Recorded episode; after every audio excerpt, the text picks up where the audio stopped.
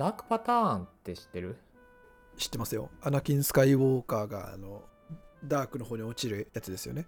あそうそうそうそうそ闇落ちするやつですね。うそうそうそうそう。あの ちょっと困んないでくださいよ。そ ういやあの予定予定と違うこと言い始めたこいつみたいな。違う違うんだよ。あのねあの面白いこうツッコミがね思い浮かばなくてね申し訳ない。はい。すいません。ダークパターンですね。そうですユーそうです。ダークサイドじゃなくてダダークサイドじゃなくてダークパターンですよね。そうですそうです。ダークパターンって何かっていうとあのユーザーに分からないように声に騙すデザインのことをい言うらしくてで、はいはいはい。言葉自体は10年ぐらい前かな？2010年にあのハリーさんっていう UX デザイナーの人がなんか提唱し始めていてへでー。こういう例がダークパターンだよっていうのをサイト上にもまとめてたりするのね。はいはいはい。あの簡単にサインアップできるけどキャンセルとか大会するのに苦労するケースだとかはいはいはい。あと EC サイト上で2つの製品の価格比較が大変だったりだとか、うんうん。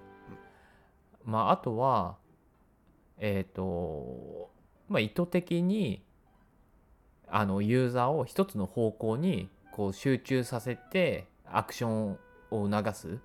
で他の何かから注意をそらしているケースみたいな。まあ正常な判断をさせないというか。そういうケースだね。はいはい。まあそういった UI とか UX のことをダークパターンって言うんだけど、うん。でこのダークパターンがなんかね3月15日にねなんかカリフォルニア州でねなんかはい。はい法律で禁止されたんだよね、おーすごい。すごいっていうかおおって思いました。そうそうそうそう。であのー勧告されたらその30日間のデザイン変更の猶予が与えられてはいはいはい。でそれでも変更しない場合は、まあ、さらに処分が出ますよっていうふうに書かれてあるらしい。なるほどね。そうなんだよね。ほついに法律で禁止になったと。すごいですね。うーん。まあでも確かにうざいもんね。うそうっすね。いやこのダークパターンって定義するそのて法律が定義するラインってなんだろうって今すごい興味を持ったんですよね 確かにね。これはダークパターンである。これは違うみたいな。確かに確かに。うん。グレーなやつとかいっぱいあると思うんで。そうだね。グレーなやつもあるしその社内でそこの話をした時にとはいえシステム上の要件でダークパターンっぽい UI に UIUX にですね。そう,、はいはい。ならざるを得ないケースみたいなのもあるとありますね。制約うん上しょうがないというか、そうそうそうそう。でそれを突っ込まれたらどうしたらいいんだろうねみたいな。まあ言う言うしかないよね。システム上こうなってて、まあそうです。恋じゃないからセーフってなるじゃない。そうそうそうそうそう。でも誤解を招かないように注釈を入れてくださいとかなんか。とかね。うわやばそう。そう だからそうだね。だからどっからがダークパターンだっていうのは結構難しい問題かなとも思うんだけど。はいはい。うん。でこのダークパターンなんで生まれるのかってやっぱ大きななんだろう。えっ、と生まれる原因なのってやっぱり利益い市場主義とかビジネス指指標主義がやっぱりダークパターンを生みやすい原因になってるのかなと思ってて。はいはい。うん。やっぱりどうしてもあの例えば例としてよく上がるのが Amazon, Amazon プライムか。Amazon プライムのあの解約動線とかなんだけど。はいはいはい。あのその Amazon プライムの解約動線があの6ページぐらいあると。で で1ページ1ページ本当にやめるんですか？みたいな。これめちゃめちゃこんなにデメリットありますよとか。そうそうそうそうそう。6回食い止められるみたいな。これは何なんだって言って訴えたケースがなんか過去にあるらしくて。それはやばいっすね。そうそうそうそう。でもそういうことをやっちゃうのってやっぱりこうすスルリとやめさせない？やっぱ解約数を減らすためにあの導入してると思うからはいはいはい。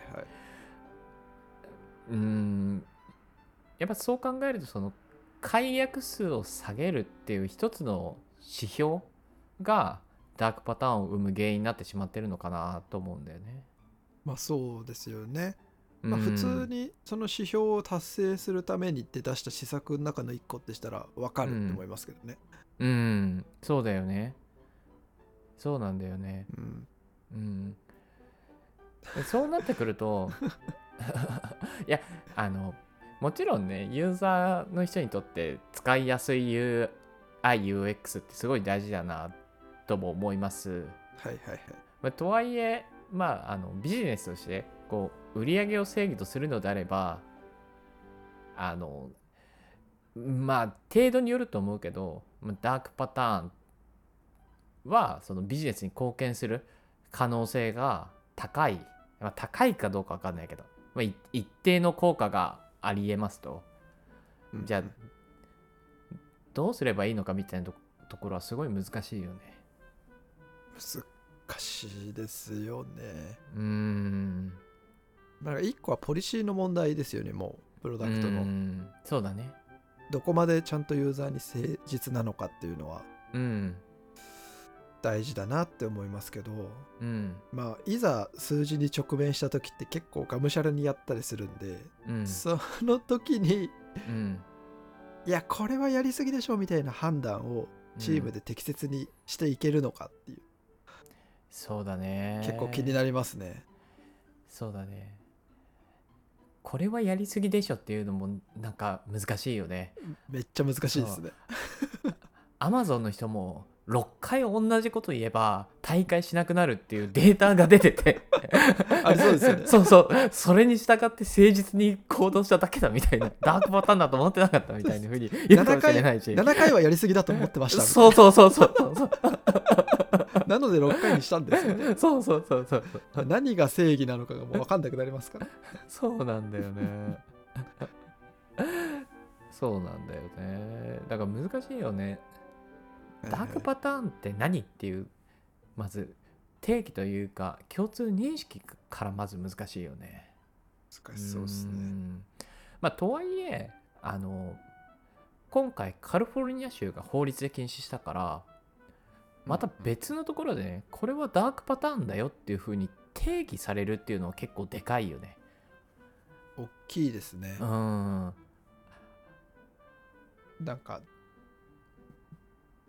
企画の方々がじゃあ数字達成するためにこういう企画をしたいとか施策を打ちたいって言った時にうん。デザイナーが UI に落とし込んだ時に、うん。いやこれはやっぱりダークパターンだからやりすぎですよね。カリフォルニア州でもこういうふうに禁止されてる事例はちゃんとあるんで誠実に行きましょうみたいな、うん。コミュニケーションがすごい取りやすくなる気はしますね。そうだね。うん。うん。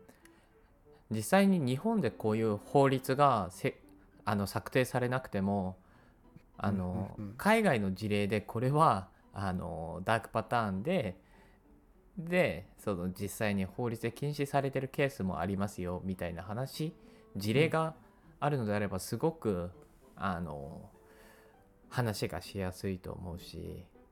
うんうん。うーんっていうね。まあでも法律が出てくるのかっていう感じだよね。そうっすよね。強いカードを強すぎますよね。そうそうそうそう。めっちゃ強いの出てきたみたいなね。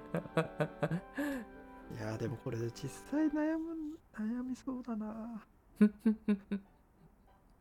そうだね。うん。まあっていうね。